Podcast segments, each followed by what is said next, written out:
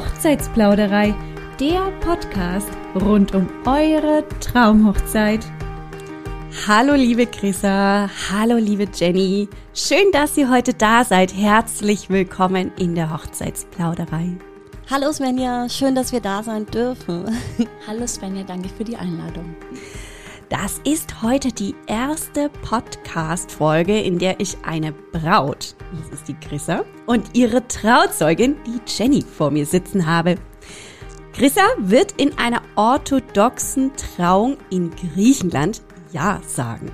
Wir wissen über orthodoxe Trauungen so gut wie überhaupt nichts und sind deswegen selbst extrem gespannt, was die beiden uns über die Inhalte einer orthodoxen Trauung erzählen werden. Also lehnt euch zurück und lauscht einem neuen Plausch. Chrissa, sag mal, auf welcher Sprache wird denn die Trauung abgehalten? Weil du sprichst Deutsch und Griechisch, richtig? Richtig, genau. Also die Trauung findet auf Griechisch statt. Ähm, mein Mann ist Italiener, wird ein bisschen schwierig für ihn, aber ähm, ja. Er wird nicht allzu viel verstehen von der Trauung, meinst du? Richtig. Oh nein, der Arme. ja, das stimmt. Aber da muss er durch. Da muss er durch. Äh, wie sieht's denn mit den Gästen aus? Also spricht er eine Vielzahl dann Griechisch oder? Also es ist tatsächlich gemischt, aber mehr Deutsch als Griechisch. Ach so, okay. Ähm, ist es dann nochmal eine, eine spezielle griechischer Dialekt, auf dem dann die Trauung stattfindet? Oder nein, man nein, sagt kein Dialekt. Kein Dialekt. Das ist also es ist ähm, altgriechisch. Mhm. Also kein Neugriechisch, weil die ganzen Gebete und die ganze Trauung und ähm, findet auf Altgriechisch statt. Ist auch nicht ganz so einfach für mich. Das wollte ich jetzt gerade auch fragen. Wie verstehst du das denn? also man versteht schon einiges, aber vieles eben auch nicht. Aber wir sind es ja gewohnt, also von der Kirche oder von der Schule oder von den Eltern her. Deswegen ähm, ah, ja. ja. kennen wir das schon. Okay, kennst du dich ein bisschen aus und verstehst diverse Sachen definitiv. Richtig. Sehr gut. Okay, das ist schon mal gut. Ja, sag mal, Jenny, eine orthodoxe Trauung, wo findet die denn dann statt?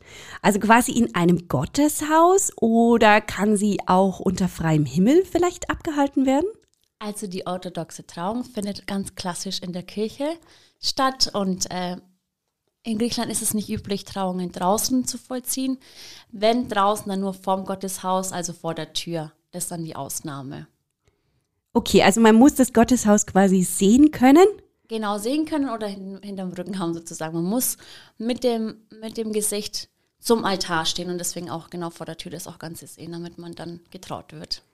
Ach so, also man kann sich vorstellen, Stühle werden nach draußen gebracht und man steht dann vor dem Eingang mit Blick auf den Altar, genau. genauso wie innen, nur dass man dann draußen ist. Genau, das ist korrekt. Und wie, wie oft macht man das? Also wieso dann draußen und nicht drinnen? Also wieso macht man es überhaupt? Draußen. Ähm, man Grießer. macht das Ganze auch draußen, weil ähm, teilweise die Kirche auch ziemlich klein ist. Deswegen mhm. verlegt man das dann quasi auch raus. Ah, okay, da sind wir ja schon bei der Gästeanzahl. Es kommen mehr Gäste als in eine normale Richtig. Also in äh, Deutschland ist es ja, ich sage jetzt mal so circa 60 bis 100 ist so das Normale, glaube ich, hier. Und in Griechenland äh, sage ich jetzt mal ab 150 aufwärts, teilweise bis 600. Ich ah. habe nicht allzu viele Gäste. Wow. Also auf meiner Liste stehen circa 300 Leute. Ähm, ob jetzt alle kommen, weiß ich noch nicht. Das mache ich mhm. kurz davor natürlich weil es auch ähm, die Anreise ist nicht ganz so einfach. Aber ja, griechische Hochzeit. Und mein Mann, wie gesagt, ist Italiener. Bei den Italienern ist es ja auch so üblich. Er hat eine große Familie, deswegen haben wir da auch mehr Leute eingeladen. Jawohl. Ach, an der Stelle auch äh, erwähnt, äh, die Chrisse heiratet jetzt im Sommer 2023 und deswegen ist die Gästeanzahl noch nicht ganz so fix. Richtig. Na, ne, dass man das sagen kann. Wenn ich mir jetzt vorstelle, 300 Menschen sitzen bei der Trauung. Das ist ja schon eine ganz schöne Anzahl. Ist es normal so, dass alle immer kommen? Ja, allerdings, ähm, es gibt Stühle für die älteren Leute, aber die meisten stehen. Weil sonst wäre es vom Platz her ein bisschen schwierig. Ja, das stelle ich mir eben auch vor. Ja. Also in der griechischen, bei einer griechischen Trauung ist es auch so, dass ähm, die Hälfte mehr Gäste ab und zu zur Kirche kommen als zur Feier an sich. Das heißt, die Kirche kann voller sein als die eingeladenen Gäste, weil die Kirche ist ja offen. Da können auch Leute kommen, die einfach vorbeilaufen oder die Bekannte sind oder so. Das ist auch normal. Ah. Und die Kirche ist dementsprechend auch ziemlich, ziemlich voll.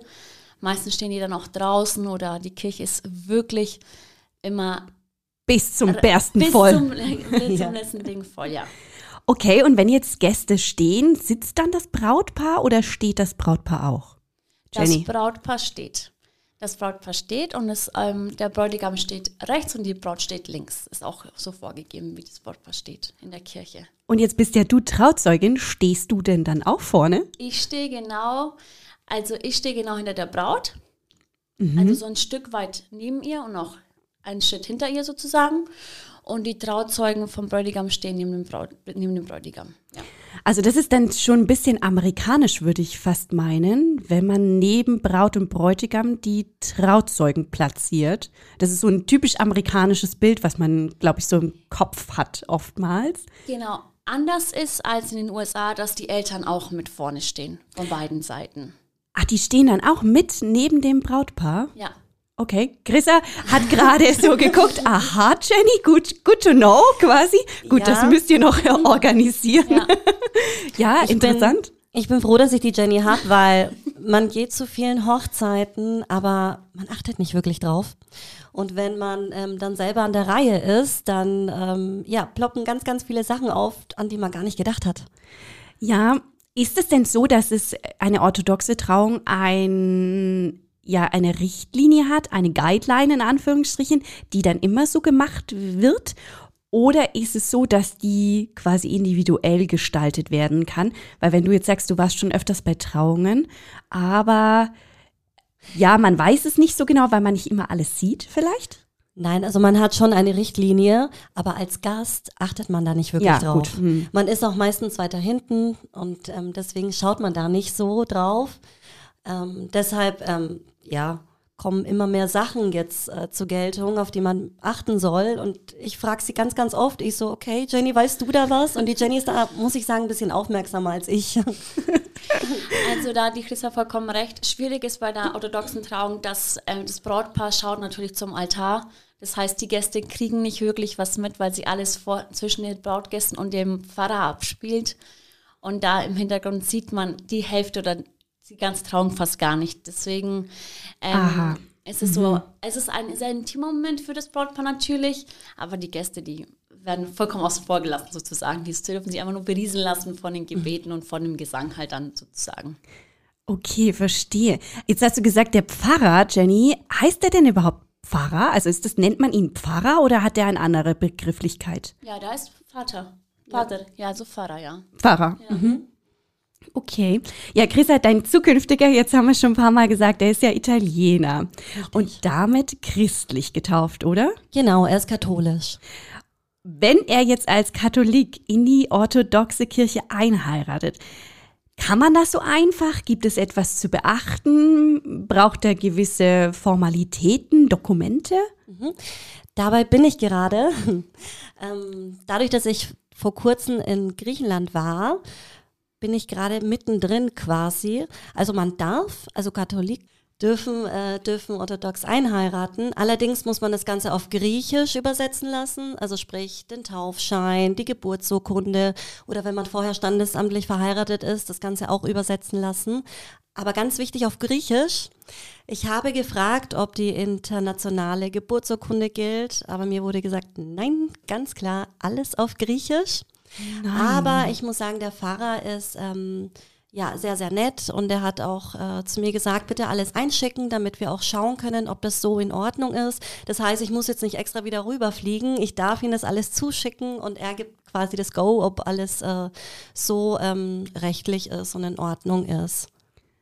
Oh wow, okay, also es hat durchaus Es ist schwieriger als gedacht, muss Ja, ich sagen. Ich Aber verstehe. Ich hoffe, es funktioniert alles. Ich bin gerade, wie gesagt, dabei Mhm. und ich bin gespannt, ob das alles so durchgeht.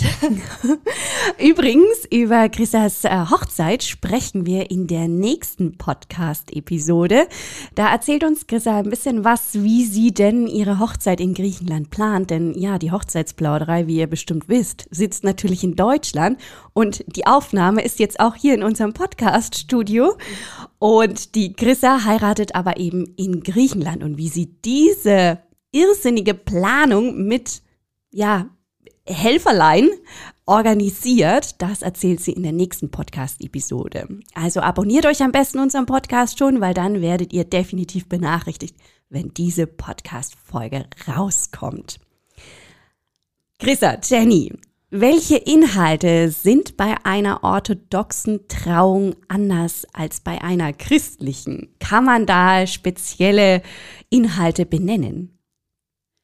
Also, ähm, dann würde ich mal starten, dann gebe ich zu, dann starte ich mal und gebe mal zu Rissa über. Ähm, also, das, da gibt es natürlich sehr viele Unterschiede und auch wieder fast gar keine Unterschiede. ähm, weil wir haben ja schon mal gesagt, dass das Brautpaar steht. Anders als auch in der, in der katholischen Kirche, glaube ich, sitzt das Brautpaar. Das ist anders.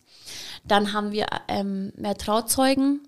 Das ist ja so. Richtig, also wir haben insgesamt sieben Trauzeugen. Drei habe ich und ähm, vier hat mein Mann. Genau. Und ähm, bei uns ist so, dass es wird in, also es ist ein festes Ritual, was, ab- was, ähm, was abläuft.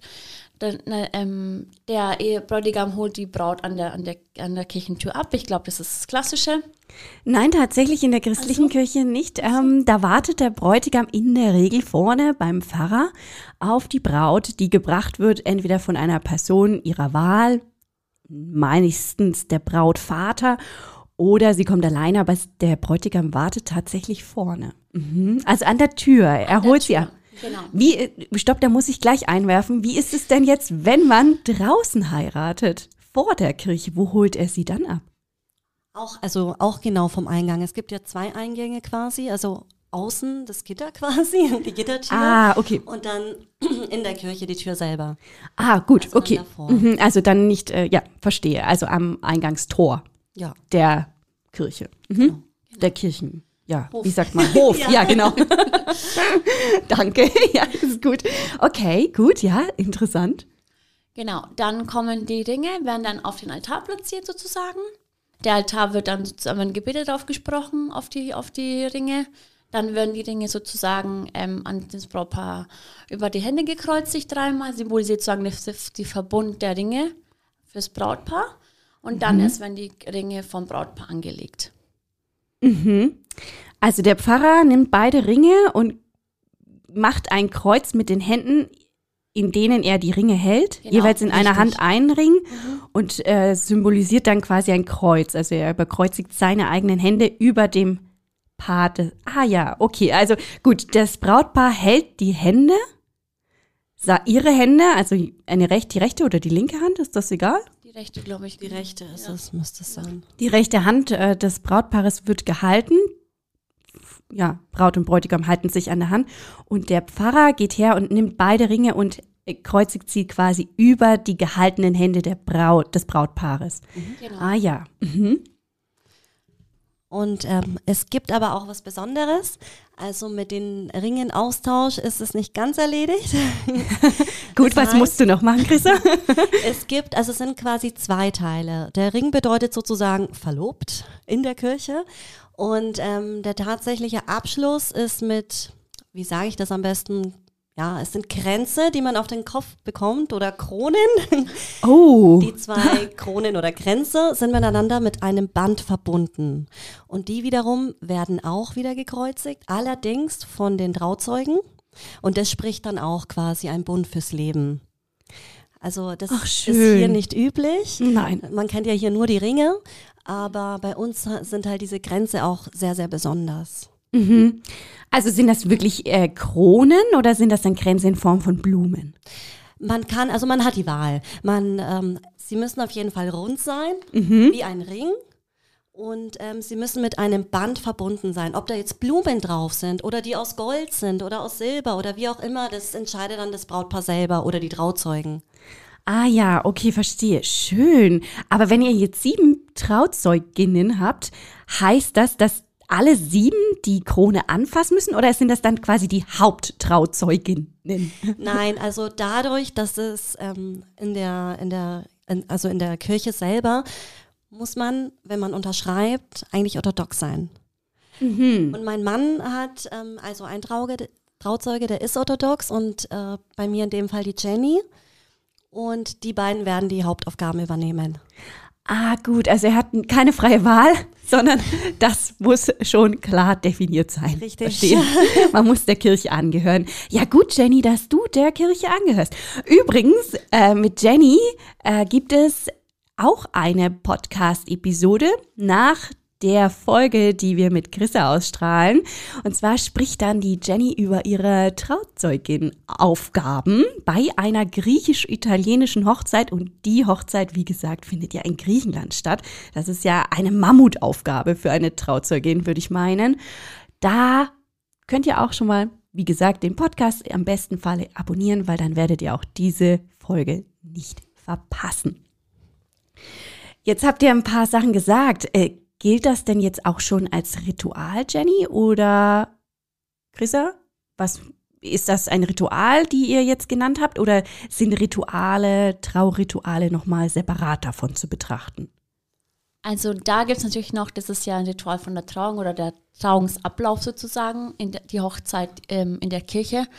Wir haben auch Rituale, die ähm, vor der Kirche stattfinden. Und zwar sind es zwei wunderschöne Rituale, da lenke ich auf die, dann gebe ich mal zu Chrissa über, ähm, wie die Braut von den Trauzeugen abgeholt wird, da wo sie sich fertig macht. Ui, okay, Chrissa, mhm. erzähl. Ja, das ist eigentlich ganz witzig, weil ähm, die Trauzeugen von dem ähm, Bräutigam haben dann die Aufgabe, zur Braut nach Hause zu gehen oder wo sich die Braut eben fertig macht mit ihren Mädels. Und die müssen quasi die Braut abkaufen. Mhm.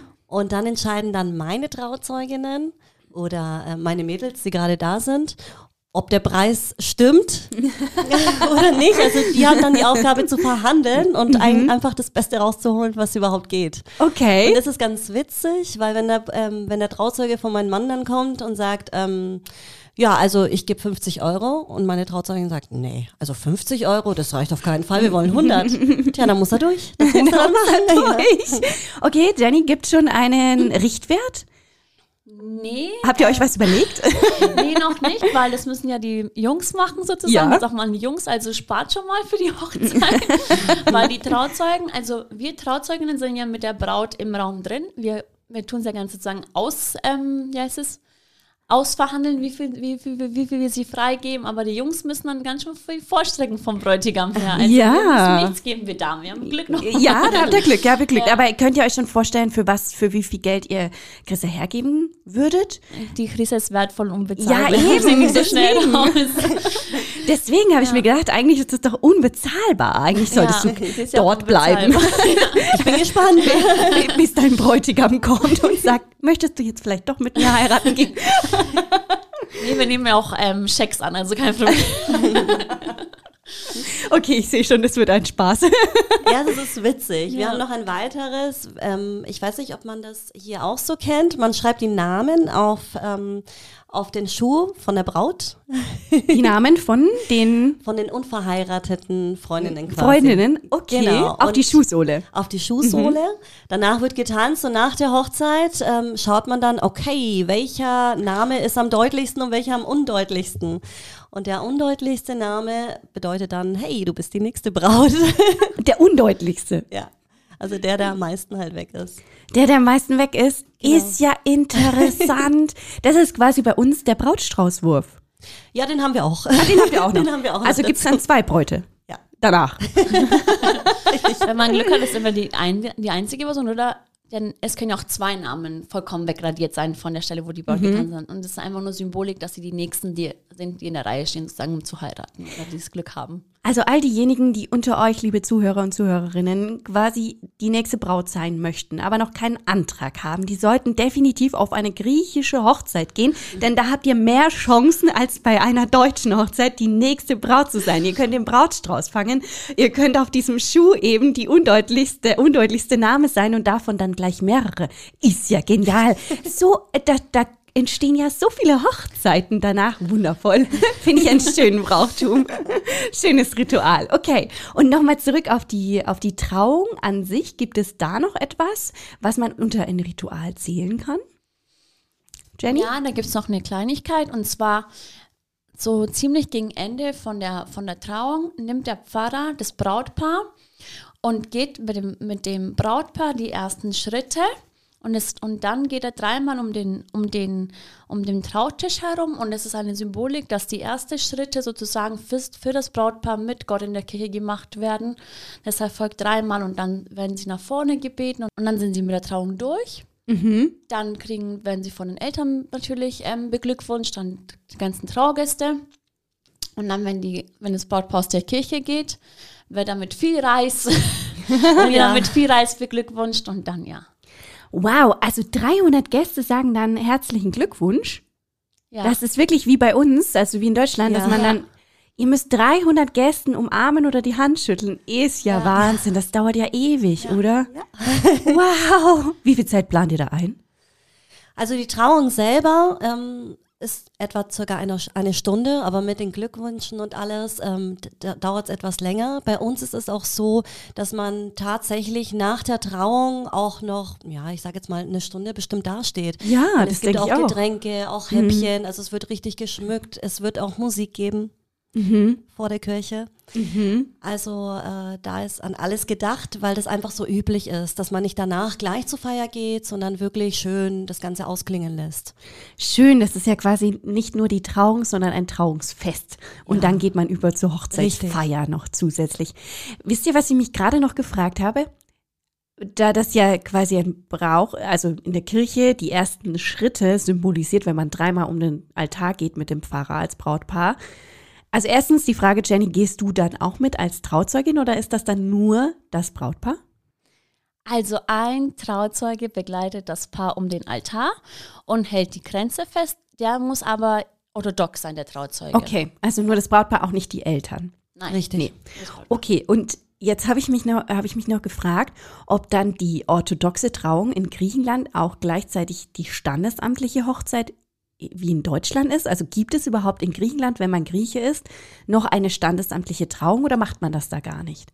Also wenn man sich beschließt, kirchlich zu heiraten, dann nur kirchlich. Mhm. Aber ähm, natürlich gibt es auch die standesamtliche. Aber man ist nach der kirchlichen Trauung rechtlich auch verheiratet? Ja, ja. Ah, Weil okay. Unterschrieben wird, wird dann auch in der Kirche. Das ist ja interessant. Also in Griechenland gibt es auch eine Heiratsurkunde in der Kirche. Mhm. Und die müssen dann vom Brautpaar, vom Pfarrer und von den Tra Trauzeugen unterschrieben werden, dass dann auch wirklich als Zeuge, dass die Trauung stattgefunden hat. Und die ist gleichzusetzen mit einer Ehekunde im Endeffekt. Genau. Ja, dann ist man auch getraut. Schön. Ja. Also interessant. Orthodoxe Trauung. Ich muss sagen, ich finde das eine sehr spannende Trauungsart.